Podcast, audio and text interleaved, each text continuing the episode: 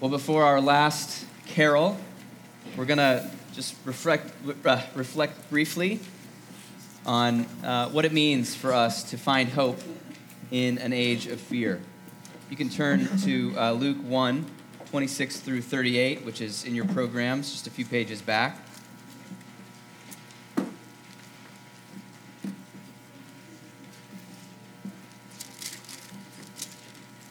And you know, there is two kinds of hope. There's a wishing hope, which most of us are familiar with, and there's a confident hope, which we sometimes experience. Uh, a wishing hope is, is just that it's, it's a wish, it, it's you hope something good will happen. It's not based on reality per se, uh, it's just based on your desires it's probably 90% doubt and 10% maybe there's a chance. I hope I get a pony for Christmas. Not me personally, but I hope I land that gig and get discovered. Um, I hope I get married by next year. I hope I find the perfect house. I hope I get that raise. I hope I get that promotion. That's a wishing hope. And that's the hope that we traffic in.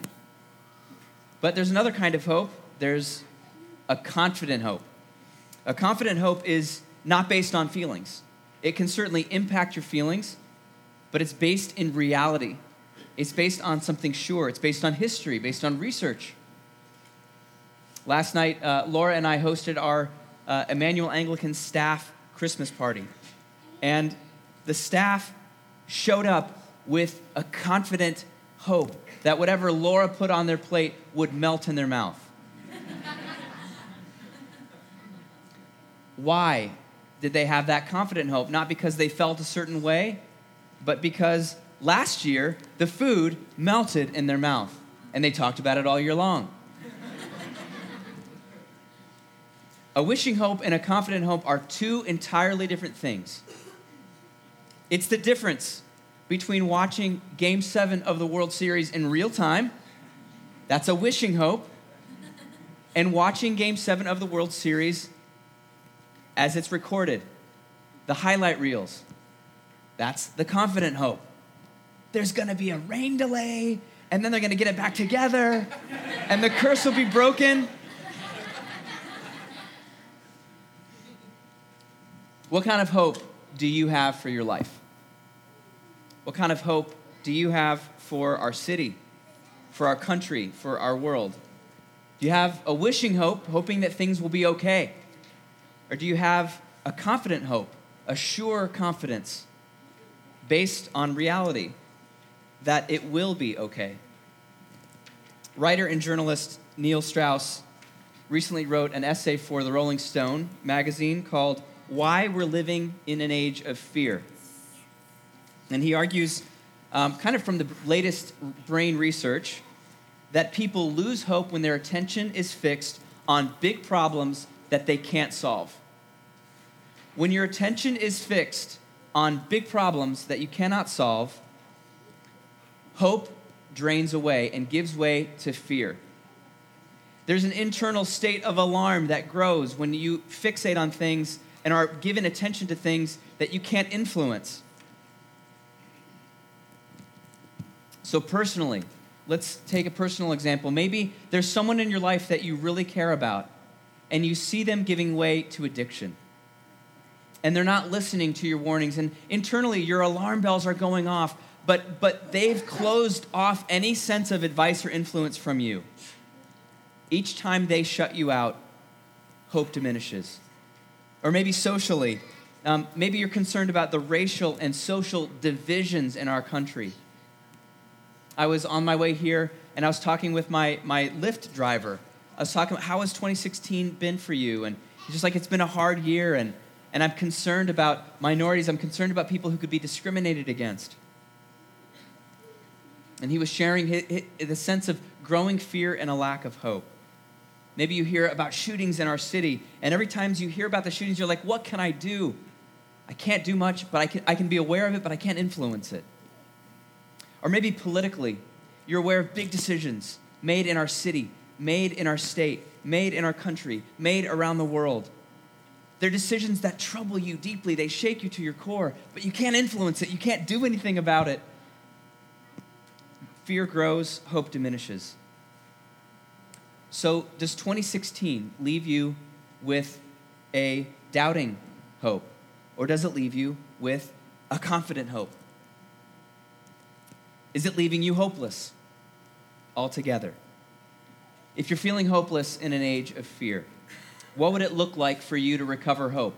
Would it just be a wish, or would it be based on something true? What would it look like to hope again for the first time in a long time? You know, we have so much to learn from Mary, the mother of Jesus. You know, she was about as powerless as you could imagine in her day. And she was living in a time of great upheaval on every level. And here she was, she was a teenager. She was she was female. She was poor. She was an ethnic minority living in a small town in a great, huge, expanding, and violent empire. From the perspective of people in power, you know, Mary was a nobody. It would have been nothing to, to, to run over her. She was kind of like a little pawn in the great events of that day it's very unlikely that Mary felt like, I'm Mary, the mother of Jesus. and yet, Mary had an encounter with the living God that left her with a, in a state of confident hope. Not a wishing hope, not a sentimental hope, not a religious hope, but a confident hope based on her encounter with the living God. And that confidence would grow as she began to follow God. She would be a vulnerable, yet a very powerful part of God's plan to make the world right, not only in her life, but also in the Roman Empire and in the entire world. When we're short on confident hope, we need the same encounter. We need to see the living God. So let's look at what God revealed to Mary. Looking at Luke 1, the first thing we see is that God revealed his grace to Mary. God revealed his grace to Mary. Reading in verse 26 In the sixth month, the angel Gabriel was sent from God to a city of Galilee named Nazareth, to a virgin betrothed to a man whose name was Joseph, of the house of David, and the virgin's name was Mary. And he came to her and said, Greetings, O favored one, the Lord is with you. But she was greatly troubled at this saying and tried to discern what sort of greeting this might be. And the angel said to her, Do not be afraid, Mary, for you have found favor with God. Why did Mary not need to be afraid? Because the living God had favor for her. Why did God choose this teenager, this peasant, this nobody to share his good plans? Why is Mary a favored one? Why is Mary a graced one? Because this is who God is. God is full of grace for people like Mary, people who are nobodies, people who are imperfect. Don't imagine Mary with a halo over her head. Mary was just like you and me. She was an ordinary person with flaws and shortcomings and immaturities and uncertainty. She did not have perfect faith. She did not have a perfect life. And yet, God had favor and grace for her because that's who God is. God has grace for the weak and the marginalized. God has grace to lavish on us even when we're part of the problem that we see in the world. God has grace for us when we're addicted, when we're mean, when we're selfish, when we're greedy, when we're exploiting the poor. God has grace for us. God has grace for us for the things that we feel ashamed about and we don't want to tell anyone about because that's who God is. He's full of grace. He made us and He looks upon us with compassion. And God doesn't just have that grace, He pursues us with that grace. It's initiative taking grace. It's grace that sometimes finds us when we're not kind of sure what sort of greeting that is. He doesn't wait for us to ask for it, He doesn't wait for us to seek it. God's grace finds us, and it found Mary. God sits on what one author of Scripture calls the throne of grace that overflows, whether we ask for it to overflow or not. Overflowing for people who are poor, overflowing for people who are imperfect, overflowing for me, overflowing for you. When we feel hopeless, when we feel a lot of fear about how things are going in the world, the first thing that we need to recover our hope is to experience the grace of God, which is not only for us, but for the whole world. He's not here to condemn and blow up the world because he's so mad. He is here because he has grace for the whole world, including individual people who are full of flaws. Mary did not deserve special treatment. I don't deserve special treatment, and neither do you. But God has grace for her and for me and for you and for people like Timothy. He loves you in a way that no one else does. It's true, He knows you inside and out better than you know yourself. And He looks upon you with such compassion, with such love. And that is what Mary discovered.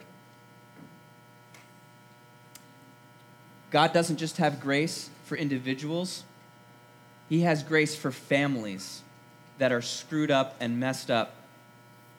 He has grace for neighborhoods with a long history of division and violence and racism.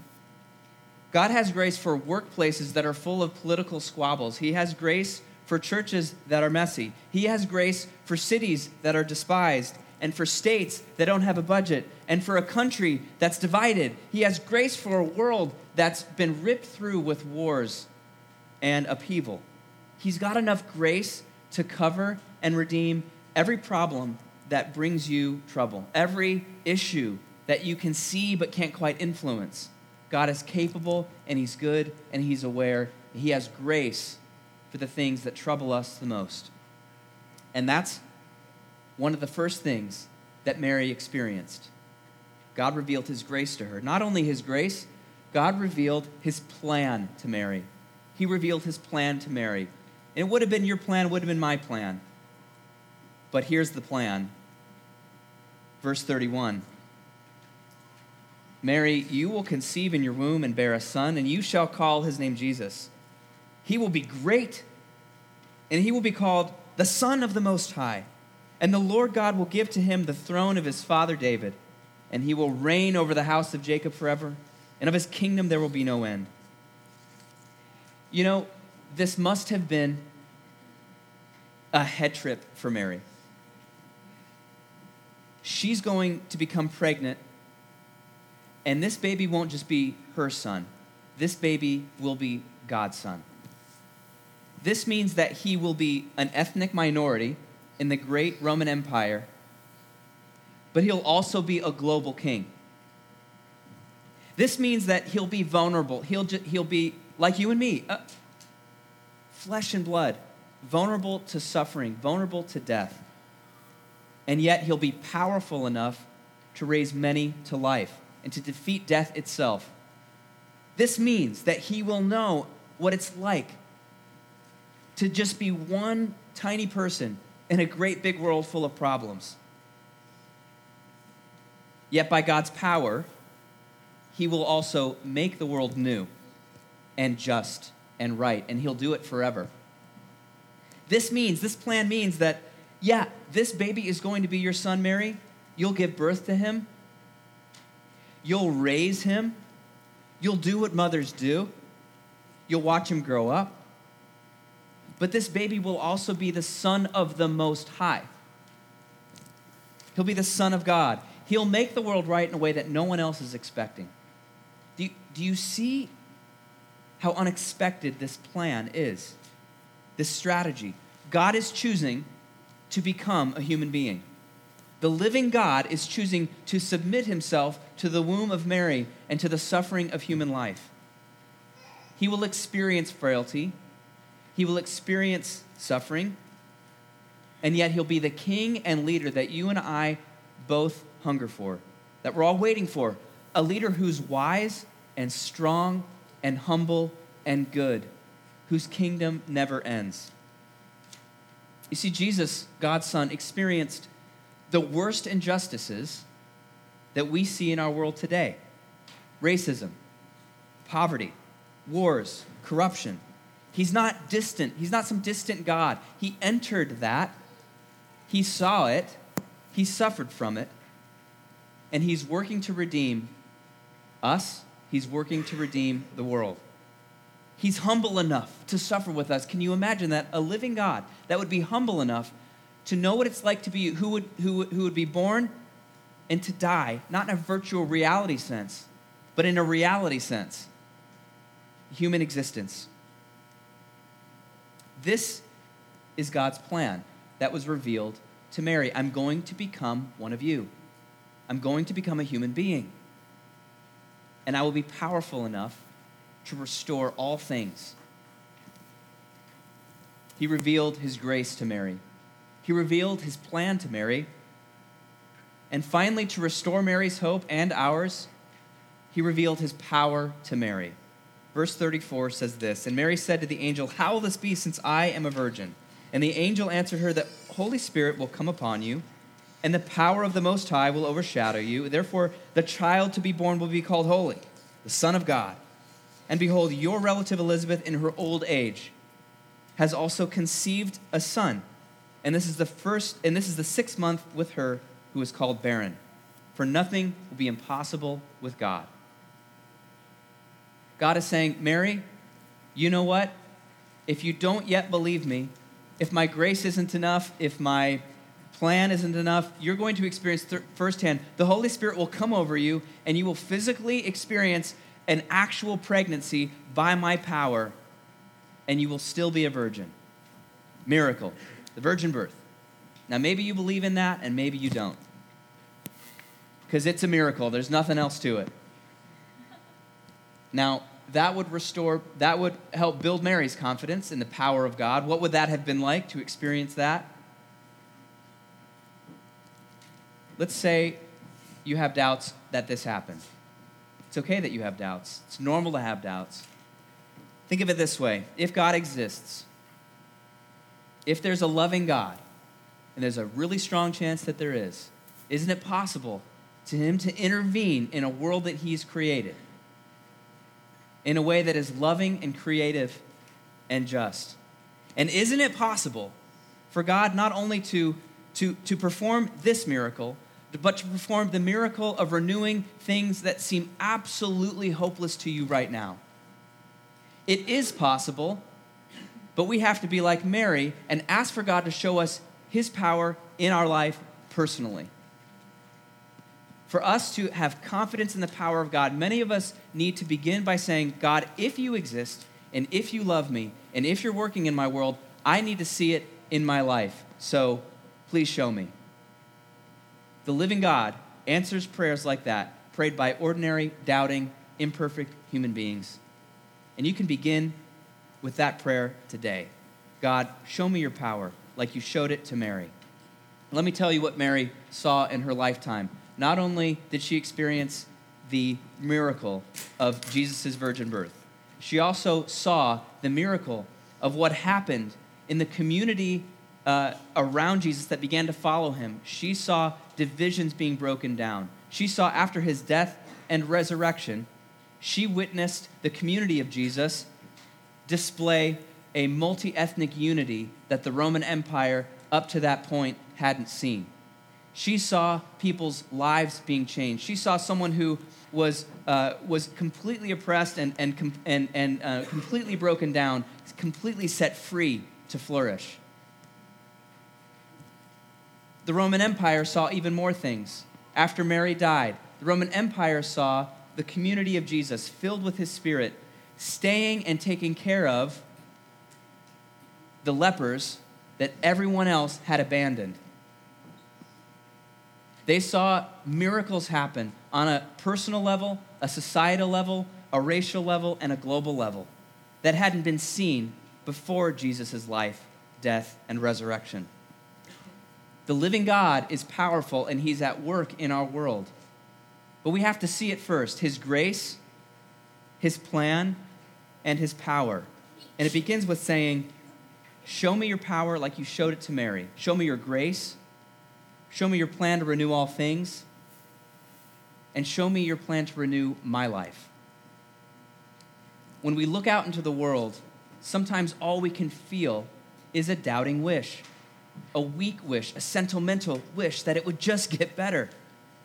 But by God's power, He will reveal Himself to us, and He can transform our doubting wish and our doubting hope into nothing less than a confident hope.